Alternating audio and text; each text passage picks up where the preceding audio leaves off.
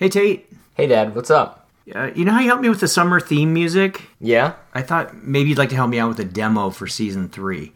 Uh, I was working on something that Patrick kind of blew off at the start of season two, and I thought maybe if you add a little bit of sax. Ooh, sure, maybe. Are you sure Patrick's okay with this, though, since he bumped my theme music last season? Yeah, I don't know. I mean, it's just a demo. You know the song Battle Without Honor or Humanity, right? Yeah. Okay, I'm going to start, and then you come in with the horn. You ready?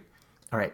Jig, jig, jig, jig, jig, jig, jig, jig, jig, jig, jig, jig, jig, jig, jig.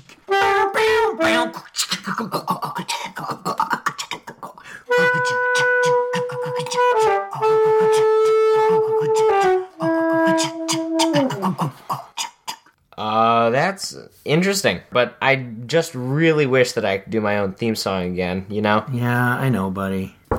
Hey, guys. Hey, Quinn. Hey, Quinn. What are you guys talking about? How Patrick bumped me from the Quantitude theme music last season. So you want to do the music for season three? Well, yeah.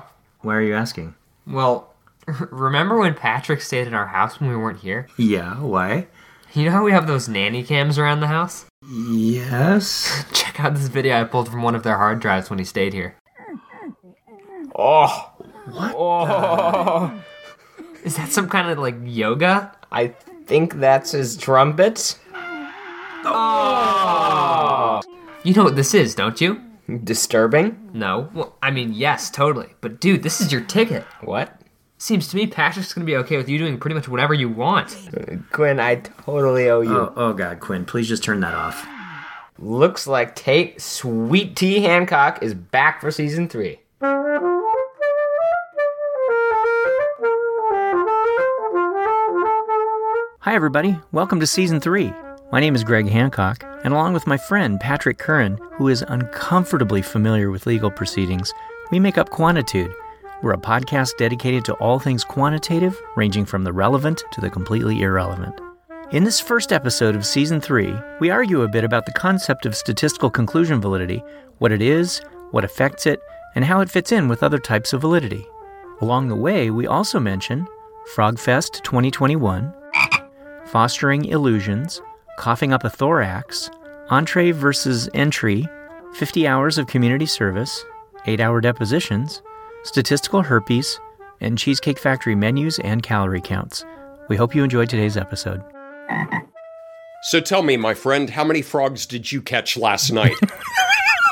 You know, I'm not going to answer that until you explain to people why you are asking that question, and then I will answer your question. What was it? Last week, I guess. One of my kids has a friend in D C. They've not seen each other in a couple of years. I drove her up, dumped her at her friend's house, and showed up on your doorstep, yes, you somewhat did. Unannounced. It was announced, but mostly as a text message from I ninety-five. Right. Be there in forty minutes. You were kind enough to take me in. Mm-hmm. First or second evening there, we're sitting out on your back patio. A thunderstorm is coming in. Every time there was a flash of lightning, you were going one thousand one, one thousand two to see true. How far it was. Because I learned that in fourth grade. Because absolutely, you're not going to get struck by lightning if there's more than a two-second delay. Right. I mean, everybody right. knows totally that. Totally safe. Totally safe. We're gathering up things to go in. And out hops a frog. And out hops another frog. And it became Old Testament biblical. Seriously. Of these frogs coming out. And then the skies crack and open with rain yep. and thunder and lightning. And you and I are inundated with yeah. frogs everywhere. To your wife's chagrin, has her face pressed against the glass and is waving at us to come inside. You and I run around in a torrential thunderstorm trying yep. to catch frogs. Yes, we do. So that's the background to my yeah. how many frogs were last night. So now, my answer to your question is, since that night, since Frogfest twenty twenty-one, I, I have not seen or heard a single frog in the backyard. That means two things to me. One, clearly it was a biblical event. And two, you scared the hell out of the frogs, so they're never coming back. And I got to tell you, I thought that I was unable to make your wife look at me and shake her head any more than I already had achieved. And I was wrong. Yep. You and I walked into the kitchen dripping on the floor, and she looked at us, shook her head, and just walked out of the room. Yep. But how many frogs did she catch? And you know what? I don't know if what this says about my summer, but that was one of the highlights of my summer. One thing we did during Frogfest twenty twenty-one was come up with a list of possible oh, topics, yeah. which I'm hoping one of us wrote down because we sure talked about it for a long time. Uh, that was you, yeah, right? It's, fi- uh, it's fine. We'll do it's something fine. on T-Test. But we got all sorts of things we want to do. We did. You know, part of it is that people contact us throughout the year and make suggestions for ideas for episodes. And sometimes we're able to weave some of those in. But I am just delighted to say that we have a big old list of topics. Yeah, so we'll do some topics that Greg and I argue about. We're going to loop in some experts because mm. by like episode four in season one, we had pretty much tapped our own. Oh, yeah. Now, that didn't stop us from doing seventy more episodes, but right. you know, setting that aside, we'll check in with some people who we talked to on earlier episodes. And then we got some new features that we're going to try to weave in. We're not going to say what they are, mostly because you should see the number of plans we write down and yeah. then don't do anything with. Yes. And so we're just going to be ambiguous that there it's will be new features. Best not to say it out loud, right? Validity. What? I love validity. I'm tired of talking about other stuff. I want to talk about this stuff. We've talked about validity before. You might not remember this, but I'm pretty sure we've had at least a couple of episodes on validity. Okay, the number of times, and I'm not exaggerating on this, that I have yeah. excitedly texted you about a show topic, and all you text back is S two E fourteen. I'm like, oh, yeah, yeah, that's right. But in fairness to me, it shows it was a good idea for an episode. You can't take that away from me. We have talked about validity. One of my favorite books on the face of the planet is Cook and Campbell. Mm-hmm. They have an updated version of it, and that's what I mean is really Shadish Cook and Campbell. But when I was a grad student, I got Cook and Campbell, and that's how it's always burned upon my mind. I feel like we could navigate our entire professional career, whether it be our own work, reviewing articles, reviewing grants, writing grants, all through the lens of validity. Yeah. Internal, external, construct, and statistical conclusion. Yep. Done. Now, since you're the keeper of the flame, which ones have we already talked about?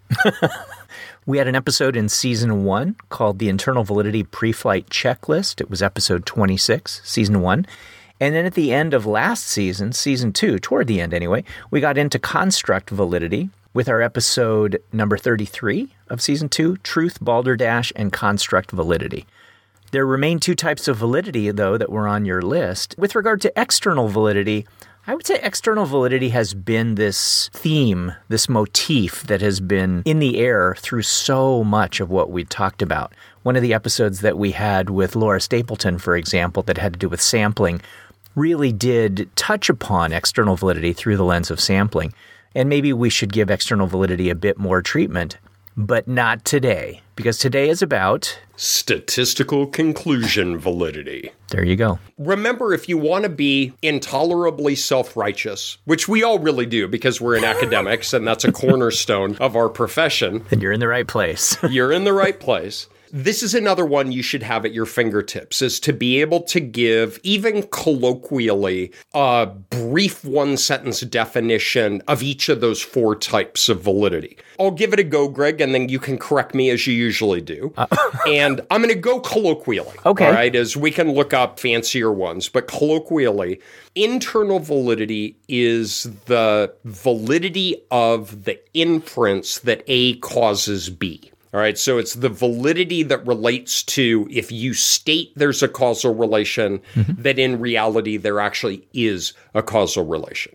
External validity is the extent to which you can generalize your findings across person, place, and time. Mm-hmm. Construct validity is the extent to which you are measuring what you think you are measuring. Statistical conclusion validity, for lack of a better definition, in my eyes is, mm-hmm. did you screw up your stats?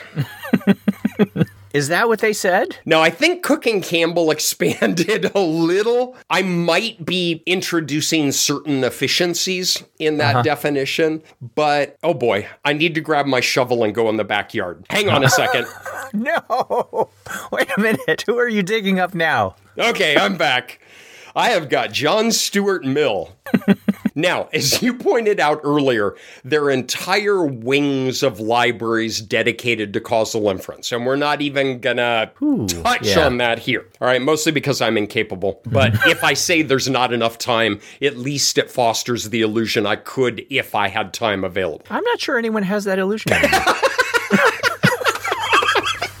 You know I can mute you at any time, right? There's a reason why I'm the one who sets uh-huh. up the Zoom. But anyway, John Stuart Mill's corpse that I've propped up in the corner, and I'm going to go colloquial again because I didn't look up the real ones. There are three core conditions for inferring causality. Mm-hmm. The cause needs to temporally precede the effect. The cause needs to be demonstrably related to the effect. Mm-hmm. We can talk about that the cause covaries with the effect is a simple way of saying it. Mm-hmm. And then the third that keeps us all loving the jobs that we have is there are no plausible alternative explanations. Yes. And that's what makes it fun to get up in the morning, is what is a plausible alternative? What evidence is there? Model comparison, all this. And magically, we've ruled all the rest of them out, right? Exactly. The second condition is that the cause covaries with the effect. Often people will say that's what statistical conclusion validity is primarily related to. Whether you establish there is an effect or you do not not establish there's an effect. It is the validity of the inference of that conclusion about statistical covariation. I will say, and I don't want to get too deep into this, but I have a little bit of an issue with that second condition. And John, can I call him John? He prefers J S. J S, okay. Yeah. J S should feel free to speak up at any time if he disagrees with my... With... No, he's cool. Okay. That we're eight minutes into uh-huh. episode one, and you're already dismissing John Stuart Mill. But please, go right ahead. Right. So I don't actually think that an X and a Y need to covary for there to be a causal relation between the two. I think sometimes X can have a positive effect on something and then be negatively associated with something else that has an effect. And in the end, you get this net cancellation so that you can't demonstrate a relation between the two at some zero-order level. And it's not until you start the act of trying to control all the other explanations, whether it's by design or by analysis, that the causal connection of X and Y actually becomes more manifest. So I think that second thing, unless he meant something different by it, and again, I'm waiting to hear him gargle, I have a little bit of an issue with that second one. Well, J S did just cough up part of his thorax, and so I'm going to take that as some degree of disagreement. Okay. So again, I've got a Cook and Campbell lens. There are a hundred other lenses of looking through this, but mine is right because I'm talking. Yeah. If you were to say that there is no statistical relation between X and Y that is observed, mm-hmm. yet X still causes Y, I would say that that would represent a threat to statistical conclusion validity, that you have omitted variables that are in the process, or that you have not adequately incorporated covariates that would highlight that. So to conclude there is no numerical relation between X and Y actually is statistical invalidity because you improperly modeled that relation and are making an incorrect inference about the relation between the cause and the effect. Well, I think that that is a beautiful entree then. Entry? Entree? Entree is something you eat. I think it's a beautiful starting point into the conversation about statistical conclusion validity then. I like that a lot. So what was your colloquial version of this that... Did you, you screw up the stats? Right. Yeah. Okay, so we're going to... We're going to spend an hour talking about ways you can screw up the stats. Is that our... Is that what this has come to? Uh, can I just uh-huh. go with yes? Good. So let me ask this question to get us started, okay? And I don't know if it's a fair one to ask, but sometimes when you do research, you reach the wrong conclusion, right? And by that I mean sometimes you reach a conclusion that doesn't match what truth is. And sometimes that's the result of doing something wrong statistically. And sometimes it's just the way the dice fell that particular time. So when we talk about statistical conclusion validity, do you think about it in terms of the actual conclusion or the process that we use to reach that conclusion, or both? Oh, that's like a summer of love, trippy acid question.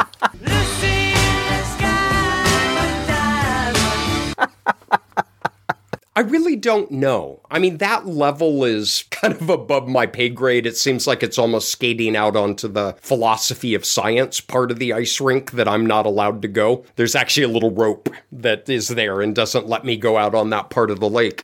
So you have a dead philosopher in the corner of the room right now, and you're not going to go out on the road. Okay, that's fine. Dude, anybody with a shovel and a flashlight can have their own dead philosopher. All right, so let me ask you this. When you ask an undergraduate to distinguish between internal validity and statistical conclusion validity, what kinds of things are you hoping that that person will say? I'm really after on the statistical conclusion stuff that is bread and butter of what our job is. Mm-hmm. All right, so in Shadish Cook and Campbell, they've got a table and they have nine threats to statistical conclusion validity.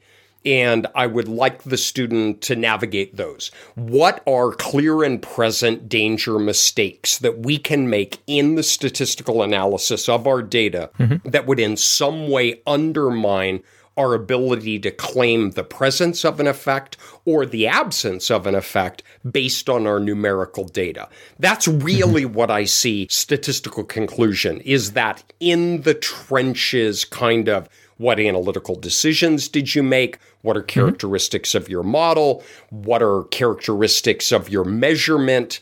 And did some of those in some way undermine your ability to make a valid inference about the relation between X and Y? Hmm. Through a statistical lens, can we use those nine to seed our conversation? I think we can start, although I don't think those are exhaustive, and I've got a okay. handful of others that I would throw onto the fire. Oh, I would love that. I queued it up here while you were rambling on about something or another. Table two point two uh-huh. in Shadish Cook and Campbell. Number one, mm-hmm. this would make a great episode topic. Low power. Okay. Can I react to that right out of the gate? That was the hope, because I got nothing more than low power. Low power. It was very dramatic, well, Thank though. you. I wonder if that is statistical conclusion. Oh, dude, you are in a serious adversarial role today. I'm not... I so shut up. You're not even. I am not. You're not even going to accept my definition of statistical conclusion validity, and then you are going to dismiss the number one threat uh-huh. being statistical power. No, please, mm-hmm. continue. Here's a quick reaction that I have to it, and that is whether or not there's a distinction between statistical conclusion validity and maybe something we could call like design validity. There are some aspects of designs where we have low power. Is that a statistical issue or is that a design issue? I don't know if you have a reaction to that or just leave that hanging there. That's okay.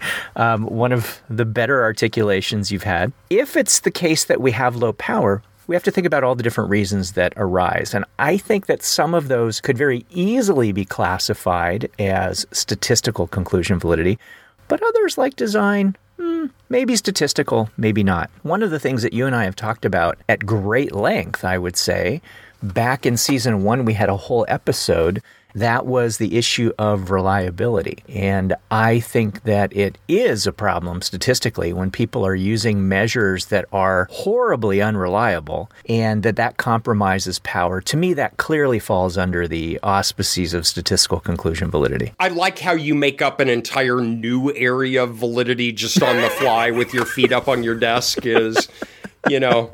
Don't mind a uh-huh. century of work on this is design uh-huh. validity. Dude, I see your point. Greg, I hear you.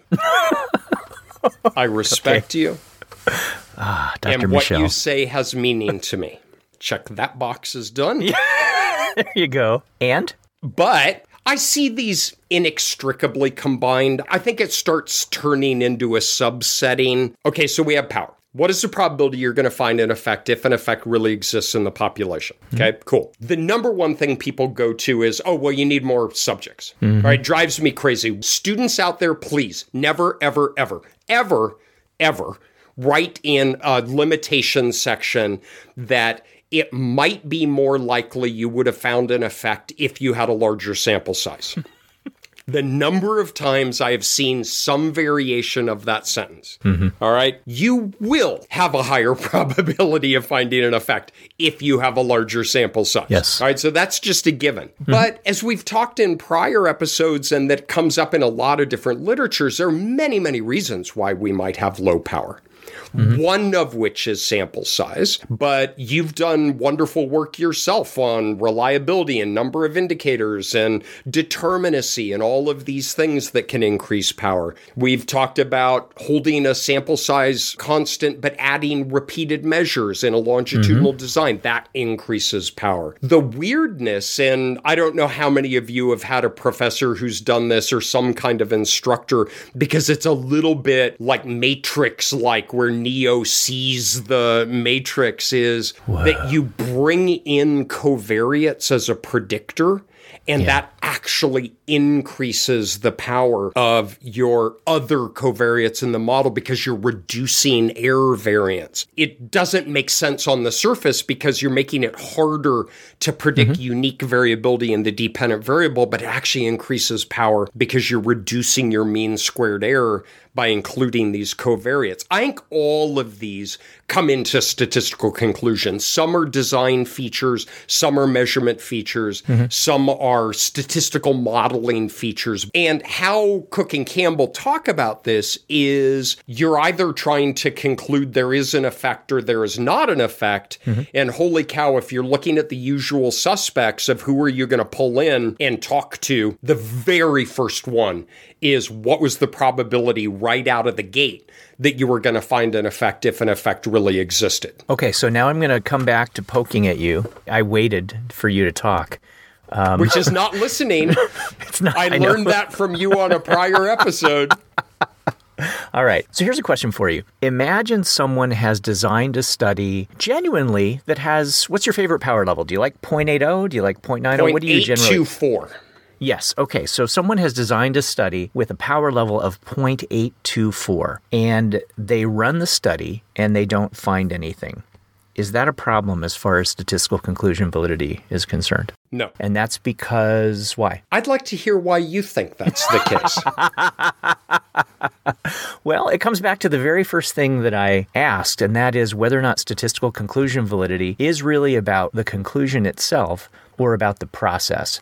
And I know that if I have zero point eight two four power, that means I have a zero point one seven six chance of a type two error. So that would mean that a type two error is not technically an example of statistical conclusion validity, because really what we appear to be talking about is the validity of the process, the architecture of things that we're laying out. Mm, okay. So if you're going to be pissy with me, I'm going to be pissy with you. Okay. One thing that Cook and Campbell emphasize, and I don't mean to be a one-trick pony with their view, but it's just something that I like and am comfortable with. Sure, sure. Is all of the discussions of their validities relate to the valence of the inference. Hmm. So you don't say a design is valid. Hmm. You don't say a sample is valid. It's the inference that you're making from your sample, from your measurement, from your analyses, from your numerical results. That's why it's frustrating to say, well, it's an invalid design. Mm-hmm. All right. It's kind of like saying, well, there aren't bad people. They're just people who do bad things. Mm-hmm. I would actually very strongly argue in support of that. It is a characteristic of the inference that if you are going to do your study and conclude there is not a relation between X and Y, and you have low power, then I would say that is a threat to the statistical conclusion validity you are making about the absence of a causal relation in your data. And if you enter a study with high power and you still fail to find something? Yes, yeah, sometimes you get ten heads in a row. I mean, welcome to life. Yes, exactly. So for me, your conclusion is invalid, but your process actually wasn't invalid. That's my little conundrum with all of this. Mm. And I'm yeah. totally on board with it, but it's not a conundrum to me.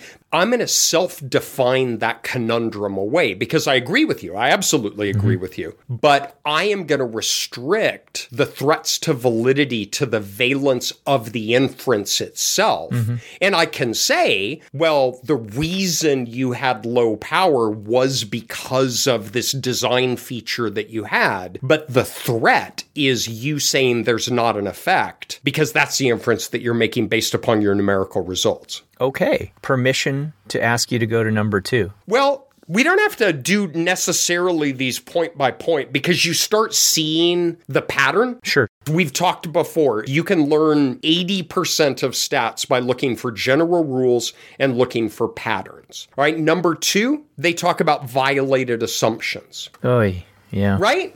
So is this a reflection of the design? Is it a reflection of the analysis? Or again, are you making some conclusion about the absence or presence of an effect? And that conclusion is in part negatively impacted because you screwed up the independence assumption or some normality of residuals. Am I just punchy today? I don't know. I don't know if I'm in a mood. I see pluses and minuses to what you just said. Can I open that can of worms a little bit? Beyond what you already did? You're looking at me like, oh, this is going to be a long episode. We got another hour of recording. It's, yeah. All right. How dare you say? What? It's an outrage, sir. um, all right, here we go.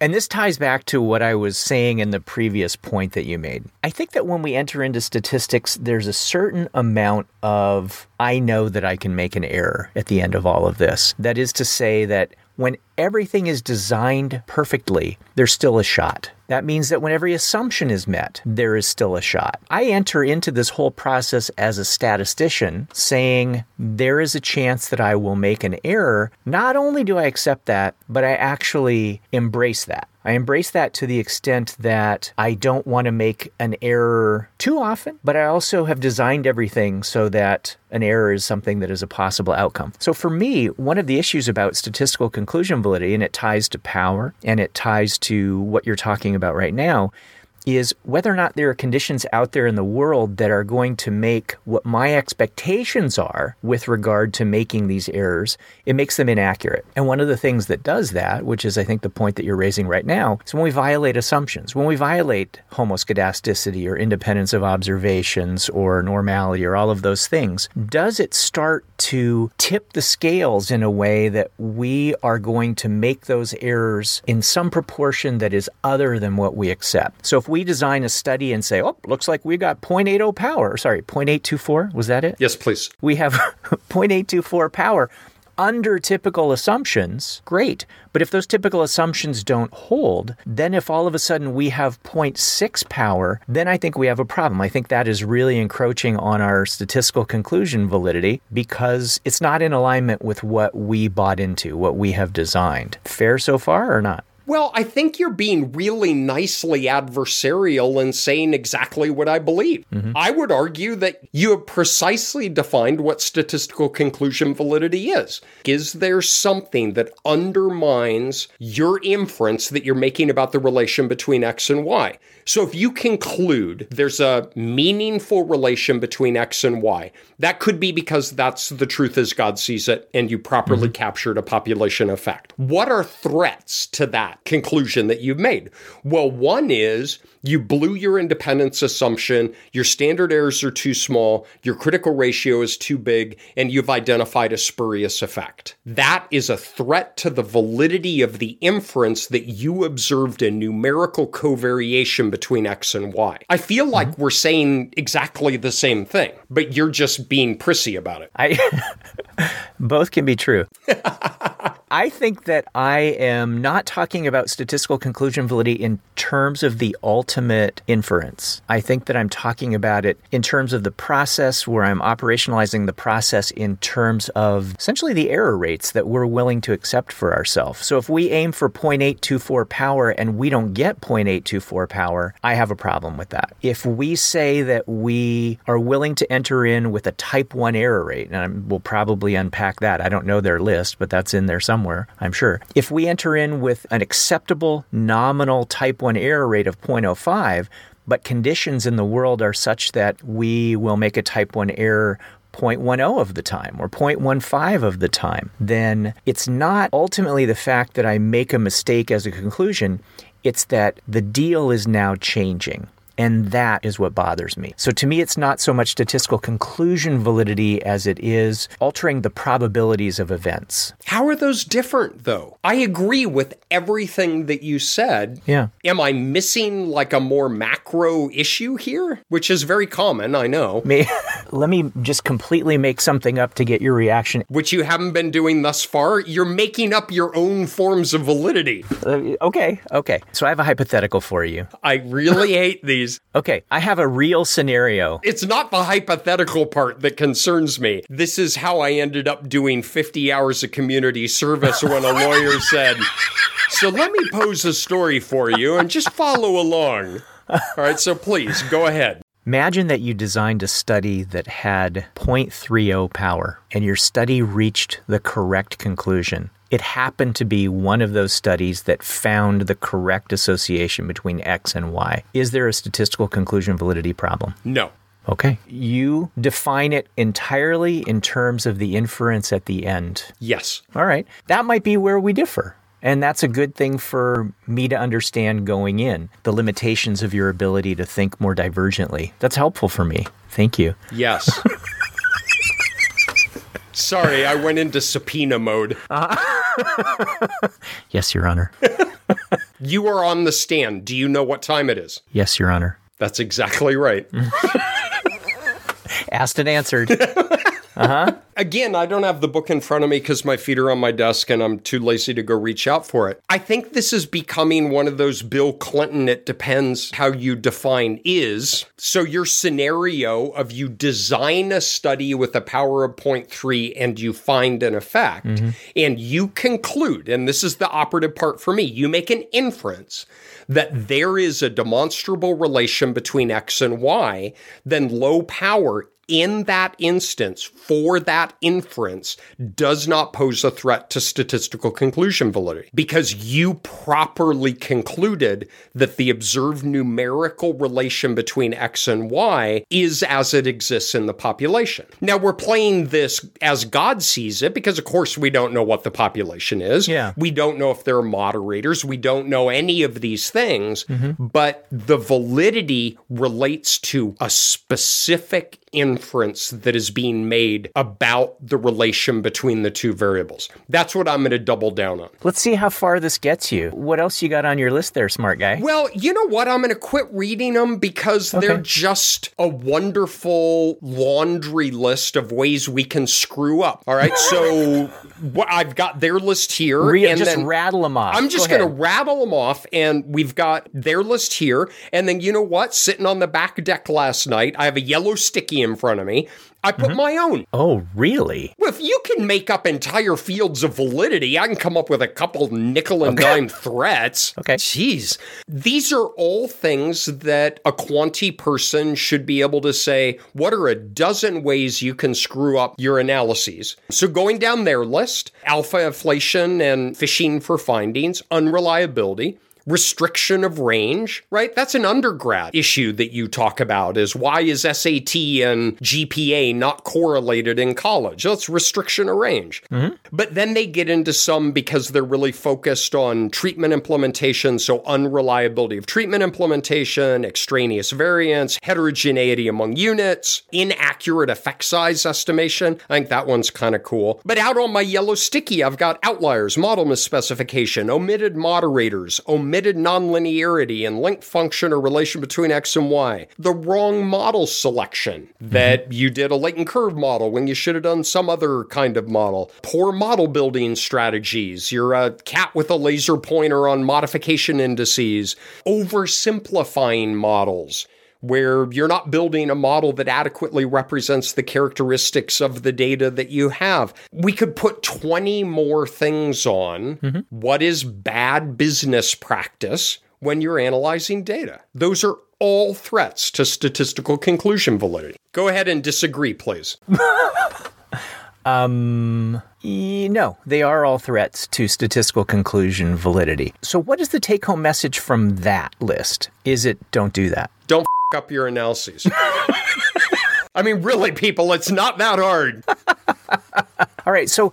Uh, is it okay if I just keep playing devil's advocate? Do I have a choice? Do you mind? Would that bother you too much? There was a time when the t-test was the coin of the realm. And people might say in that point in time that they are comfortable with statistical conclusion validity, even though statistical conclusion validity wasn't articulated formally at the time of the t-test. One could say, yes, we are using a t-test because it is a statistical comparison of the means, and before we didn't have this. And Gossett moved us from a Z to a T, and all of a sudden we would say that the statistical conclusion validity has improved. Is that fair? In a given application. Yeah. Mm-hmm. I mean, that's what I'm going to double down on, is these yeah. aren't global statements about a statistical model. It's about a yeah. conclusion you are drawing from a given sample. So if you had twenty-five units and you move mm-hmm. from a Z to a T, yes, you improve the statistical conclusion validity. If you had a thousand units and move from a Z to a T, pfft, who cares? How do you know I improved the statistical conclusion validity if I haven't told you what the conclusion of the test was? You haven't. I haven't improved the conclusion validity? I actually uh-huh. have been deposed. Uh-huh. An eight-hour deposition, and I'm not going to describe where that came from. I feel like I am in one right now. Uh-huh. No, you're exactly right. You would have to tell me what that conclusion was. And again, mm-hmm. it's not a characteristic in my eyes of the design or the distribution or the expected value of a non-central chi. It relates to if you move from a Z to a T, I would say you are better able to make a valid inference in that mm-hmm. situation. But whether you are or not is fundamentally unknowable, right? Because unless you know the truth in the population, you don't know if you're making an accurate inference or not making an accurate inference. Mm-hmm. This is, as you go back, is I'm with you on this, even though you're being very rigid and argumentative and keep moving the goalposts on me, all of which uh-huh. I admire, is you don't know. We live by the probability sword and we die by the probability sword. Maybe you made the correct conclusion, maybe you didn't. But if you have a small sample and you move from a Z to a T, that is less of a threat. That particular threat to statistical conclusion validity has been lessened if you move to a proper sampling distribution. There's something that you said in there that I liked, and that was that you said conclusion validity. And I think that might be the crux of how we're approaching this differently, because I see there is a distinction between conclusion validity and statistical conclusion validity. The statistical part, to me, adds the fuzz factor around it. So a conclusion might be valid or invalid, but for me, I think about it as sort of a long-run expectation kind of problem. Whether we have heteroscedasticity and we're assuming homoscedasticity, whether we have non-independence when we assume independence, we still might get the right conclusion in a particular study, but the long-run expectation that we get the right conclusion has been altered. And that, for me, is the thing that I find intolerable from a statistical standpoint, and that we have to refine our models so that when we say zero point eight two four power, we actually mean zero point eight two four power. Or if we say zero point zero five type one error rate, we actually mean zero point zero five type one error rate. From a statistical standpoint, type one errors and type two errors are always going to be with us. They're like the herpes of the statistical world. You might be able to control them to some extent, but they're going to flare up from time to time. Was that too much information? Yes. I, but I accept that. And what I don't accept are the things that we fail to do to stay in alignment with what that contract is. And that contract is zero point eight two four power, or that contract is alpha equals zero point zero five. And the things that you described on that list are the things for me that from a statistical standpoint really start to throw that out of kilter. They change the deal. And that I don't like. Okay, so a couple of points. One, mm-hmm. you made up yet another kind of validity. Now we have conclusion validity. All right. Second, I can't speak for Shadish Cook and Campbell. nor would I ever try. But my view of their architecture of this is the macro concept is conclusion validity. Mm-hmm. What do you walk away from having learned, right? Mm-hmm. One of the magical questions that you can ask in any defense meeting when you haven't read the document is, this is really wonderful work. Tell me, what is the biggest thing you've learned from this yourself at the end of this process? Mm-hmm. If anybody asks that question at a defense meeting, it means they didn't read the document. All right. Don't give away the secrets. This macro construct is conclusion validity. Mm-hmm. I think the internal-external construct statistical is a way of organizing the different dimensions of that and the unique threats that are associated with the different dimensions of that. And they mm-hmm. all intersect in trying to do the same kind of thing. Mm-hmm. That is the approximate truth of an inference, and mm-hmm. whether that be related to internal aspects, right? The reason they came up with that term was internal was within the study. External is beyond the study, mm-hmm. construct, and then statistical. And so I totally agree with you. I just find this a useful subdividing mm-hmm. where we can say, what are different ways you could screw up as a scientist? Mm-hmm. And statistical conclusion are simply that part of the Cheesecake Factory twenty-eight page menu that you turn to uh-huh. and you say, oh, so here's a whole list of things where I can screw up my inference that I'm making about something that is very important to me. And these are really good to have all on this one page. And you flip a page and there's a whole nother list of things where you can screw up in some other way. My God, if you think about science as a Cheesecake Factory menu, we wouldn't get out of bed in the morning. Uh-huh. The number of ways that we can make mistakes. Ooh, cheesecake. Wait, what did you say? I lost you, didn't I? I got to tell you, I liked that place way more before they started putting the calories of each item on the menu. What? I'm like, yeah, I'll just have a bowl of ice, please. They're, one of their slices of cheesecake has something like three thousand? Yeah. yeah, it's, it's like awesome. A day and a half of caloric intake. Not kidding. Yeah. I mean, a typical person has, what, something like two thousand calorie intake, between fifteen hundred and two thousand, and you get a slice of cheesecake that's twenty-eight hundred calories? All right. So I like the list of things that you laid out. I mean, honestly, if you have the wrong model, that's a problem. And a lot of the things that you describe fall under wrong model. And I use the term model very broadly because the model to me includes not just the arrows that you draw to connect variables, which is definitely relevant for the things that we're talking about here, but the model also includes the data model that we assume, right? What our test statistics assume about the data, all of that to me is part of the model. And so statistical conclusion validity, as that list enumerates to me, in some ways comes down to bad things happen when you have the wrong model, right? And that can lead us to making inaccurate inferences. Is that fair or not fair? No, it's exactly right. And to be pedantic almost to a fault, which is one of my genetic characteristics. It's a gift. It's yeah. a gift. So I told this story once on a prior episode where I screwed up. I didn't develop a final problem set for a class, and mm-hmm. I panicked, and I had them do a couple of journal article reviews,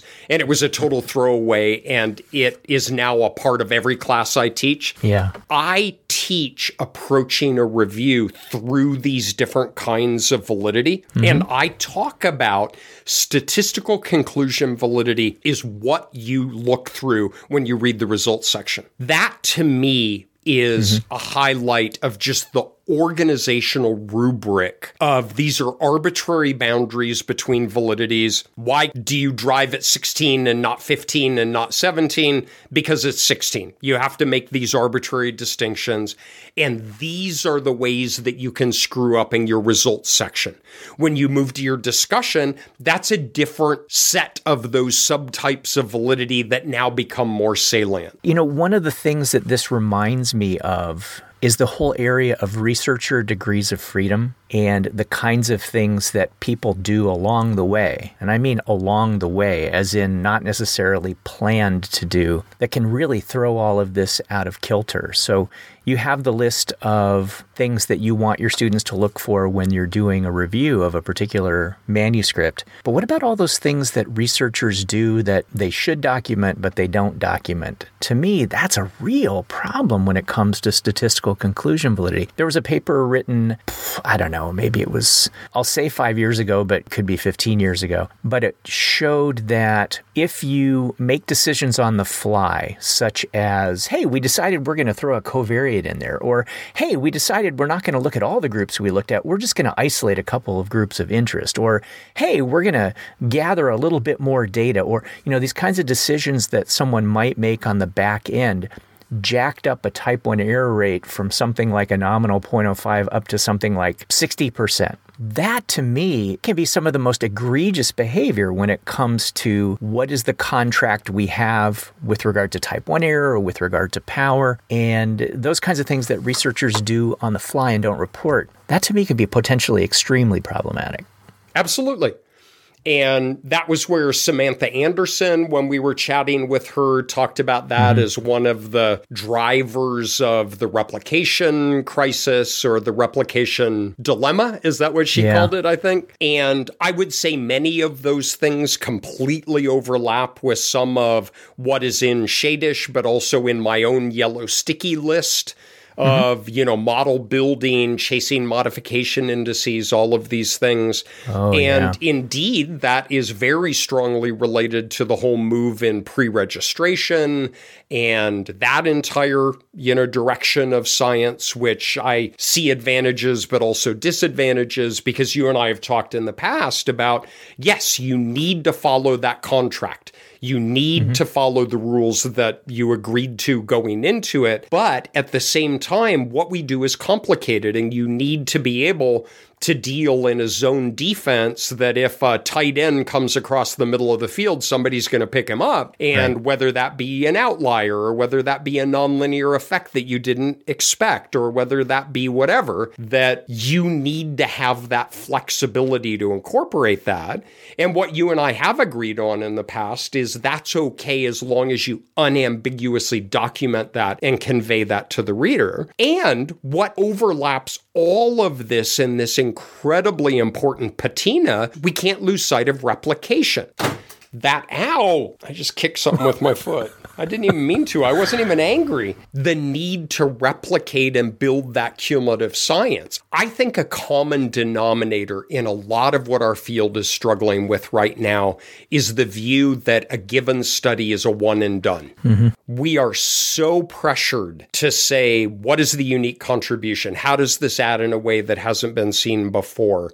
You talk to a meta-analyst, and a study is a datum. A study is a single observation in a sample of studies.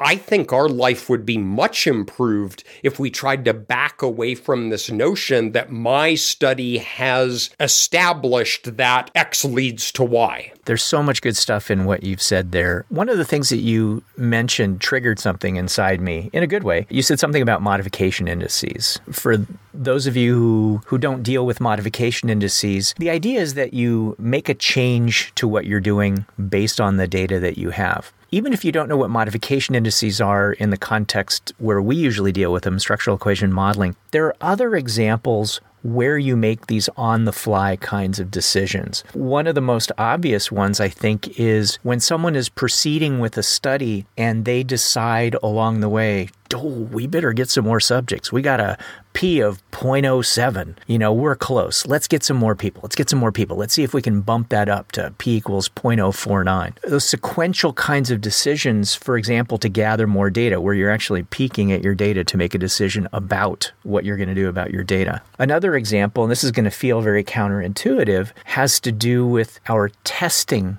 of assumptions. You know, we talk a lot in statistics about meeting the assumptions for the statistical models that we have. One of the ironies is that when you test those assumptions, first of all, you are almost always hoping for something not to be significant. So I do a Levine's test or some version of that to test for heterogeneity of variance. And if it's non-significant, you go, woo, I'm in good shape there.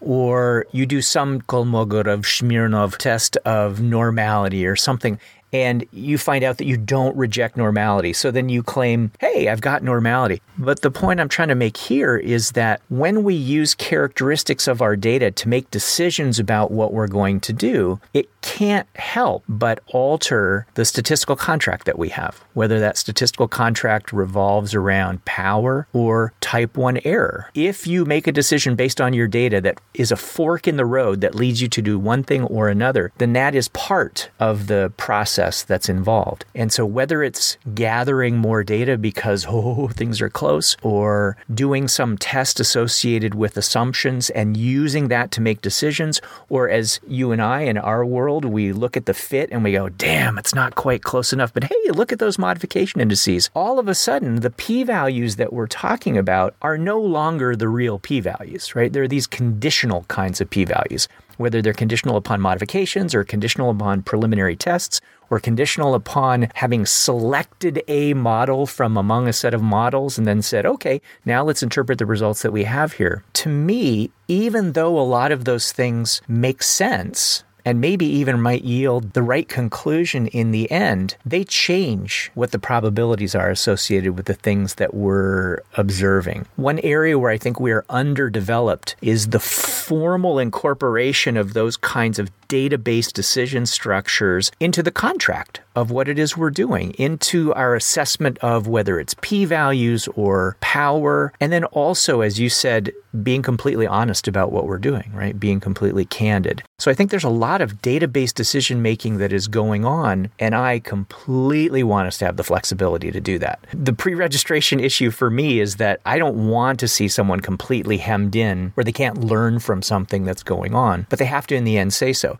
When we start making decisions about the tests that we're going to do based on the data that we hold in our hand, rather than about some other pilot sample, that really needs to be factored into what we do. Otherwise, I think it's messing with our statistical conclusion validity. Yeah, I completely agree with that. All those things that you described, I would add to my yellow sticky, if there was any space left, as threats to statistical conclusion validity. What I'm thinking about now is, okay, so what, right? Yet again, what is our mm-hmm. point?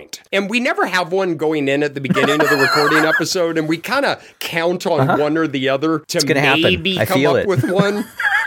And do you have it? Do any have loyal it? listeners will know we're not always successful, but what is the point then? All right, it's fine. We probably didn't need an hour on don't screw up your statistics. So just trying to share airtime a little bit, what would you say the point of this episode is? So first and foremost, raising awareness of statistical conclusion validity for people who hadn't really thought about it. That's step one. Step two, talking about some of the agreed upon elements of statistical conclusion validity, which I think in the end can be summarized as, would you say, like bad things that you do to make the statistics not work out? I don't remember my voice being quite like that, but I think I'm with I you. I nailed it. I nailed it. But also maybe framing it more broadly in terms of the kinds of behaviors that we have in a research context that can alter the statistical contract. The kinds of decisions that we make, I'm so sorry to say, are not usually motivated by a desire to get the right answer. I think a lot of our world is set up so that we're motivated to yield a positive answer or an effect. It seems that our goal is often good fit and significance rather than fidelity to whatever is going on. Sometimes bad fit is the right answer. Sometimes non-significance is the right answer. And unfortunately, a lot of the decisions that we make along the way that can jeopardize our statistical conclusion validity tend to lead us in one particular direction. So I think one of the points of this episode is to just be aware of some of the things that we might do along the way that can be tilting the tables in some way that advantages or disadvantages us from getting the correct answer. That's exactly what I was thinking. That was my point. Exactly. I agree. Again, if there's one walkaway point that I would want to have for myself as much as anyone else is our goal, particularly as quantitative methodologists, but writ large of researchers in any area, we're trying to make a conclusion about the presence or absence or relative magnitude of an observed effect. and we're trying to draw some inference from that. Whether it be as simple as a bivariate correlation or as complex as a Bayesian finite mixture model, we are mm-hmm. still trying to say, in sum, the results from our study indicate that what? What do they indicate? And this cluster of threats to making an accurate inference in finishing that sentence, we've talked about today in terms of those that are related to the actual analysis of the data. And we can talk about all sorts of other threats that have come up. We have in some ways, and there are others that we could still talk about. But when you have your box full of lenses that you can pick up and look at your paper through. Mm-hmm. And there are a box of these, and they all are different types of perspectives that we can get. This one is you pick up the lens and look at your manuscript and say, did I do as good a job as I possibly could to reduce these threats? That's mm-hmm. how I often will teach it, is here are the clear and present danger threats, and what can you do to reduce those in your paper? Some we can take away entirely. The vast majority, we can only make them smaller. And what have you done to reduce those threats? To acceptable levels, right? Sure, but sometimes maybe they're not acceptable, but they're lower than they would be otherwise. I really do like all of the things that you said. It hurts to say that to some extent. And in what you said, there was something that I think we haven't touched on, and I don't feel a need to unpack it too much, but I do want to make sure that it's underscored, and that is that statistical conclusion validity, in the end, whether or not you and I agree on the exact meaning of it, in the end, it's not just about yes, no decisions, but it's also about the estimation of these particular effects. Effects. And so far, we were talking a lot about yes, no kinds of decisions, but it's also about the ability to accurately estimate the effects and relations that are there. And what's nice is, again, my feet are on my desk and I don't want to reach over and pick up the book, so I'm going to go colloquially. Cook and Campbell define statistical conclusion validity as having two components, one of which is related to, is there a numerical relation between X and Y, and what is the magnitude of that effect? Mm-hmm. And I think that overlaps with what you just said. And one of the core of their arguments is get away from the world of binary, that I found an effect or I did not find an effect, mm-hmm. and move toward interval estimation or bringing in uncertainty, respecting sampling variability. I think your conclusion was very nicely articulated, and I would think that Cook and Campbell would agree with that. Excellent. And what about John Stuart Mill over there? I'm trying to put his thorax back. If anybody knows where a thorax goes, if you could email me, I would appreciate it. All right. One in the can, man. How many are we going to do this season? I was thinking three. Okay. As both of our spouses have said almost in identical words, may I quote, so this is what you do now? That's exactly right. And damn it, this is what we do now. This is what we do now. Thank you, everybody. We are so happy to have you back for season three. Yep. And we are really excited to talk to you again in the future. Absolutely. Take care, everybody. Thank you. Bye-bye. Thank you so much for listening. You can subscribe to us on Apple Podcasts, Spotify, or wherever you get your back-to-school entertainment. And do please leave us a review. You can also follow us on Twitter. We are at QuantitudePod, or visit our website, quantitude pod dot org, for past episodes and other cool stuff. Finally, you can get amazing Quantitude merch to celebrate the start of the new semester at redbubble dot com, where all proceeds go to donors choose to support remote access in low-income schools. You have been listening to Quantitude, the audio equivalent of subscribing to the New Yorker magazine, where you sincerely intend on reading every issue, but somehow end up tossing an entire pile of them unopened into the recycling bin every few months. Quantitude is brought to you by the Delta and Lambda variants, committed to bringing you the full twelve-matrix COVID-inspired LISREL notational system by early twenty twenty-two. By dang, did everybody see that coming from a country mile away dot com, where for five dollars you can buy into the betting pool to predict the exact date on which your university will return to fully online instruction. And by recordings made at the onset of the pandemic in March of twenty twenty. in a matter of weeks, things will at least begin to right themselves, and in a matter of months, we'll be getting back to life as we once knew it. As if you weren't already embarrassed by the ridiculous things you say in person, now they are recorded and posted online forever. This is most definitely not N P R.